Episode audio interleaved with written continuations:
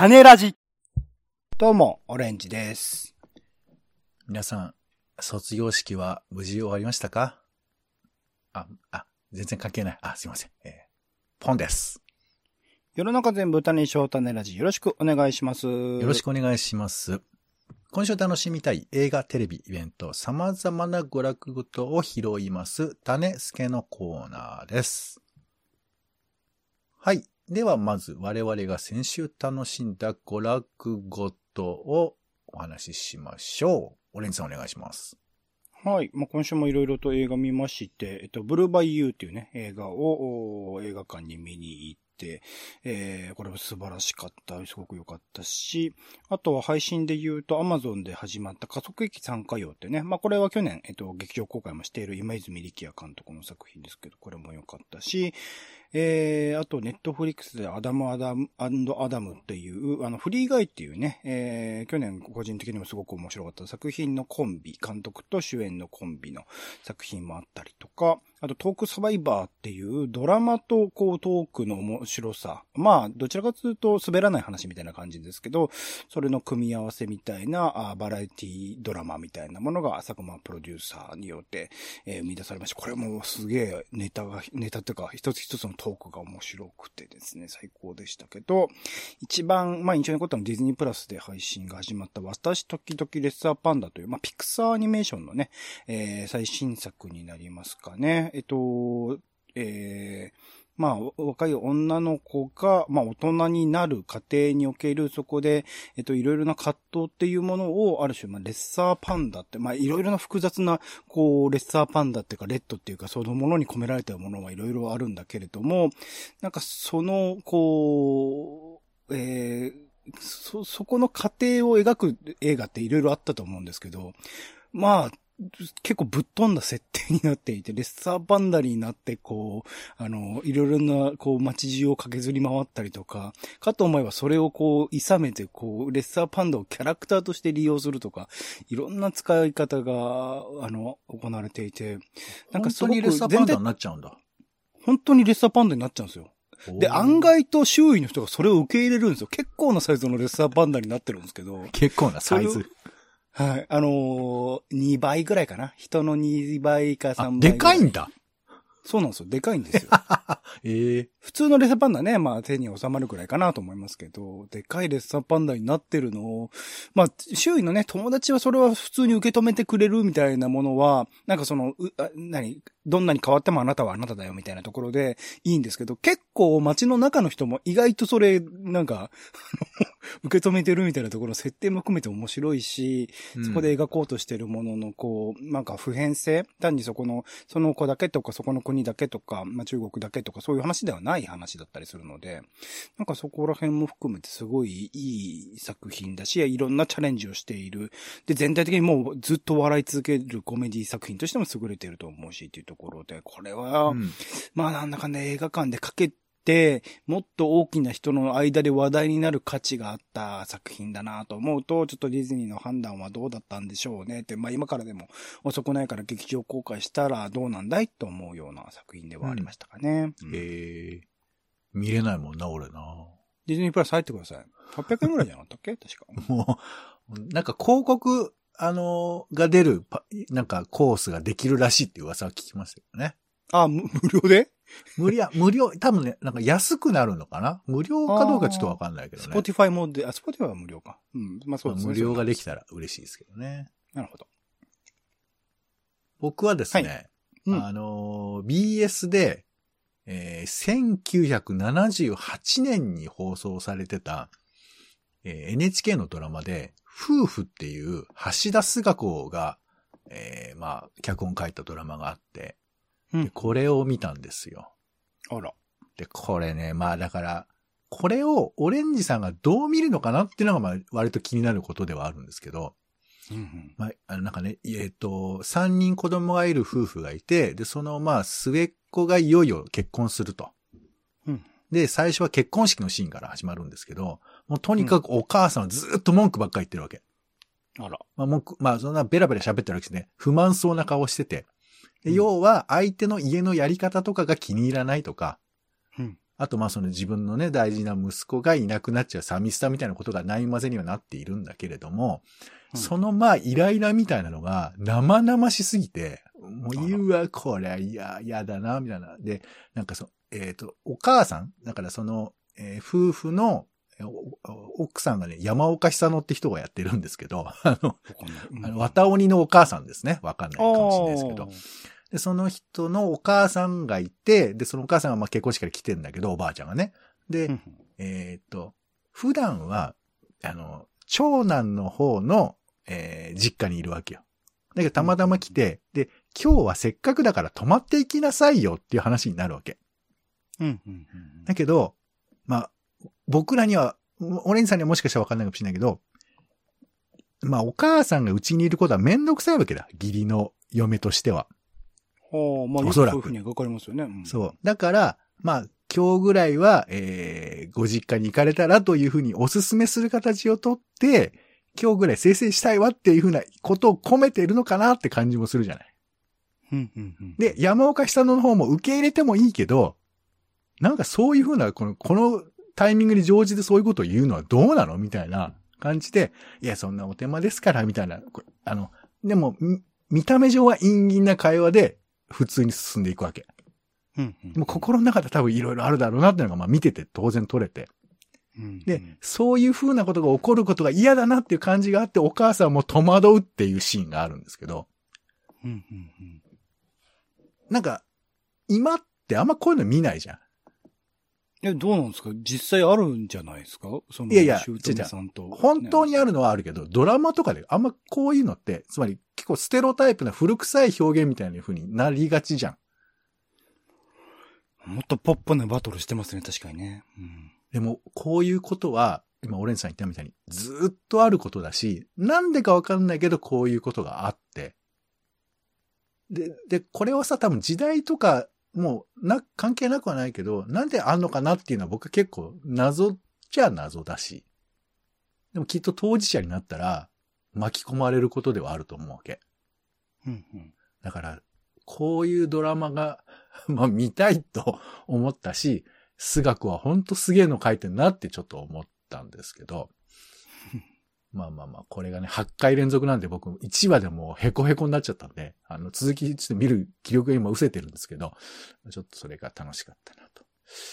あとあの、文化庁のメディア芸術祭の企画展、えーオーディブルセンスっていうのを見に行きました。これ何の展示なんですか？あの、まあ、過去の、えっ、とメ、メディア芸術祭に取り上げられた中から、あの、音に関する展示をピックアップして、あの、うんまあ、展示してるということで、えー例えばね、あの、なんだっけな、そこで展示されたあの、ダンゴムシっているじゃない。はいはい。ダンゴムシを、まあ、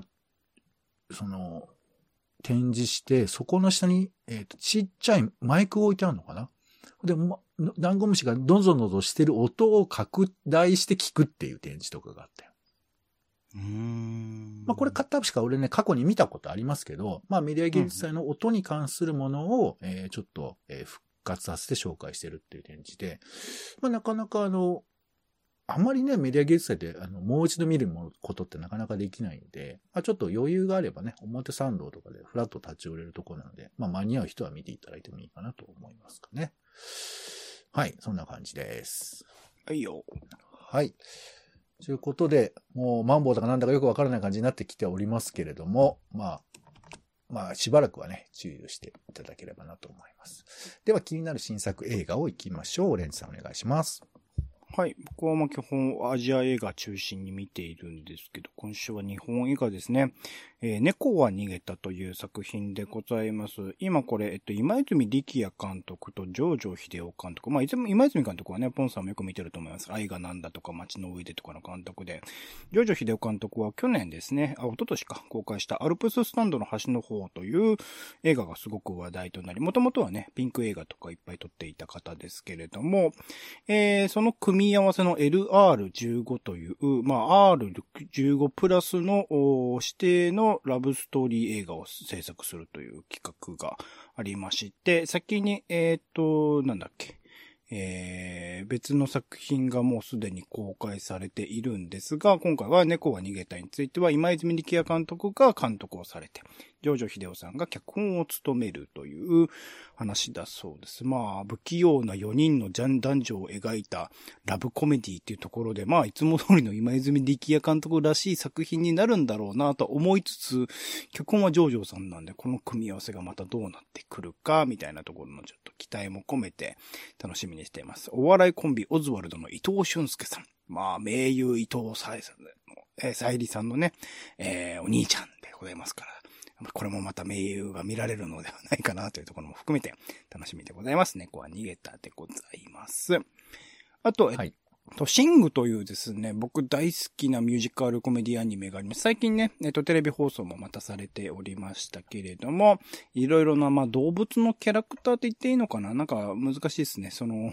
動物の形をした人間みたいな人たちがいろいろいる街において、まあ、あのとある、えー、ライブ、コンサート会場を運営していたけれども、うまくいかなくなって、そこから、あの、ゼロからこう立て直して、えっと、いろんなミミュージシャン。それも、あの、道、あの、街の中にいるね、普通の人が、あの、いろんな形で自分たちをさらけ出したり、自分たちの、あの、新しい道を見つけようということで、それぞれ歌ったり演奏したりみたいなところで、えーえー、コンサート自体をこう盛り上げて、街自体も盛り上げていくみたいなところを描いていた作品ですけれど、それの続編というところで、ニュームーンシアターという元々のシアターは一応再建に先成功したけれども、その先で、えー、いろいろな、また壁がぶち当壁にぶち当たるみたいな話があるそうなので、えっ、ー、と、演奏を含めてね、まあ、えっ、ー、と、懐かしの音楽のカバーみたいなものも含めていろいろな形をやっていたりする。かつ、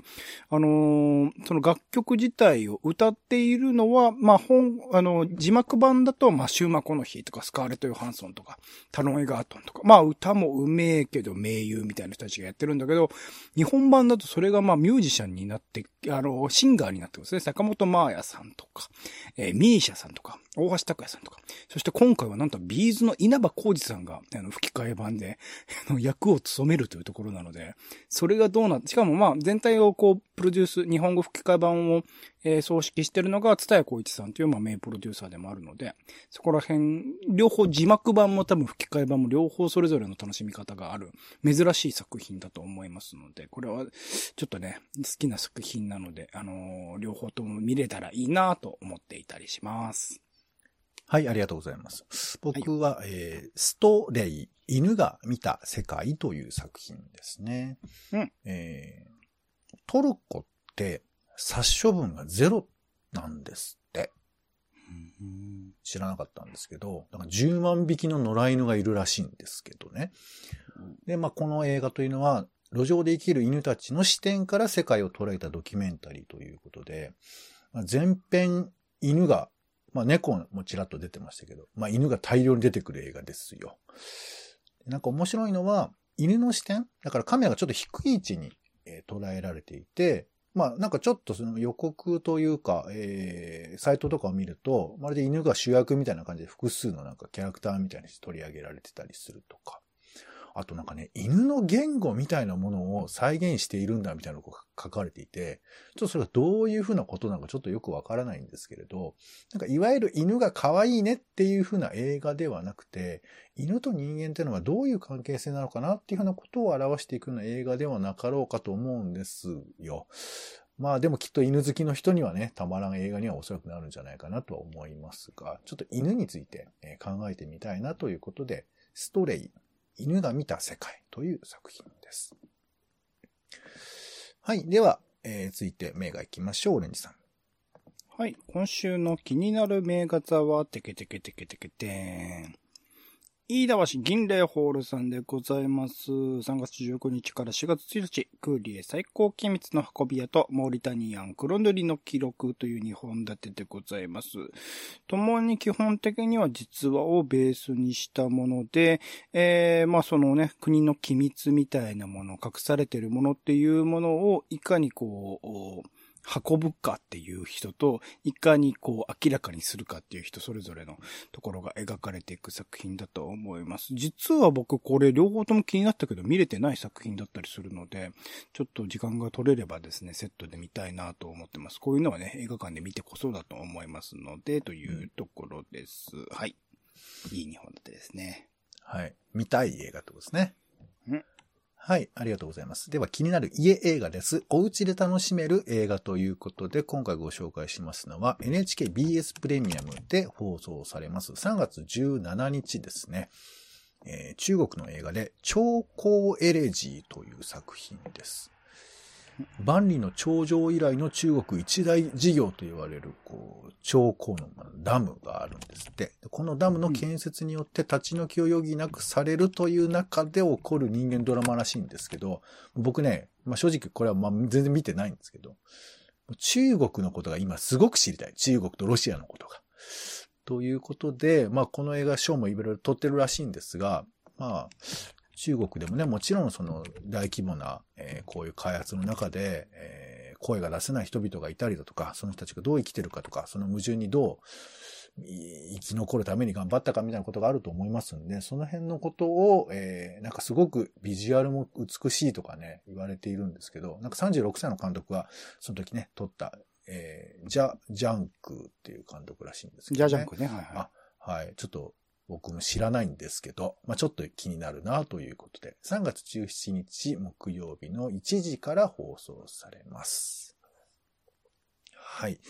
では気になるテレビです。えー、ちょっと気になったね、番組をピックアップしてます。まず一つ目です。えー、街角ウクレレというですね、えー、ハワイオアフ島編ということなんですけど、あの、街角ピアノって番組ありますよね。うん。はい。えー街角にピアノが置いてあって、それを、まあ、弾く人たちの、まあ、人生模様みたいなものをちょっと、えー話を聞いたりするっていうやつですけど、えー今回はウクレレということで、オアフ島で、まあ、ウクレレポロポロ弾いてる人たちがずずっと流れていくのかなと思いますが、えーウクレレは弾く人をジャッジしない楽器っていうコピーがちょっとついてまして、まあ、確かになんかウクレレって上手いとかそういうことじゃないのかなみたいなことを感じたりする、まあ楽器で、僕もちょっと弾いたりするんですけれど、えーウクレレを弾いている人々がどんな風景で、どんな顔して弾いているのかっていうのをちょっとね、ぼんやり眺めてもいいかなということで、こちら、えー3月16日、えー放送となります。はい。えー、そしてですね、もう一つ、こドラマになりますね。えー、と、ドラマでですね、えー、なんだっけ、あのー、芦田愛菜さんが、えー出るドラマなんですけれど、うん。えーとですね、今ね、台本がどっか行ってしまうというですね、ちょっと大変なことになってるんですけれども、えーと、エンディングカットっていう作品があって、うん。3月19日ですね。えー、芦田愛菜さんが、まあ、美大進学を目指す高校3年生だっていう話なんですけれど、なんかね、えーお父さんかな、えー実はこのエンディングカットっていう遺体の髪を切る仕事をしていたんだっていうことが、まあ、わかるっていうふうな話なんですよ。うんで、まあ、昔なんだっけな、あの、元木正宏さんが出てた、なんかあの、送り人？送り人とかもありますけど、まあ、死に向き合う仕事って実は意外とあるんだなっていうことをだんだん、まあ、知らされたりするわけですけど、この作品、もともとなんかね、ラジオドラマだったりするらしいんですよ。それがまあうんテレビドラマ化されるようでして、で、歌もなんかあの、中村佳穂さんって有名な人なんだよね。はいはいはい。あの、なんか、えーそばかす姫と僕は大好きですよ。前も最近もライブ行きました。うんはい。まあ、その人の歌なんかも入っているみたいですが、まあ、えっ、と、なんていうかな、多分大きな事件というよりかは、このことにどう向き合うかというふうなことを、まあ、あわあわと描くような作品になっているんじゃないかなということで、ちょっと気になっておりますので、チェックしてみてください。エンディングカット。僕好きな、えっと、うさぎストライプっていう劇団の人が脚本書いてですね、大池さんっていう。はい。あ、そうなんだ。えーうん結構若手で結構注目されて NHK でも重用されてる人ですね。うん大池さん。注目です。原作は荒井正美さんという方だそうですね。エンディングカットは3月19日、えー土曜日ですね。9時からえー10時13分ぐらいまで放送されます。NHK 総合ですね。はい。それでは、あ、えっ、とですね。5本の紹介がありまして、まあ、ちょっとだけね、名前だけ、えー一生使えるサイズ辞典、住宅のリアル寸法完全版というふうな本が、えー1月に出てたんですけど、なんかね、ビジュアルで家のあまねくもののサイズを全部紹介してる本なんですよ。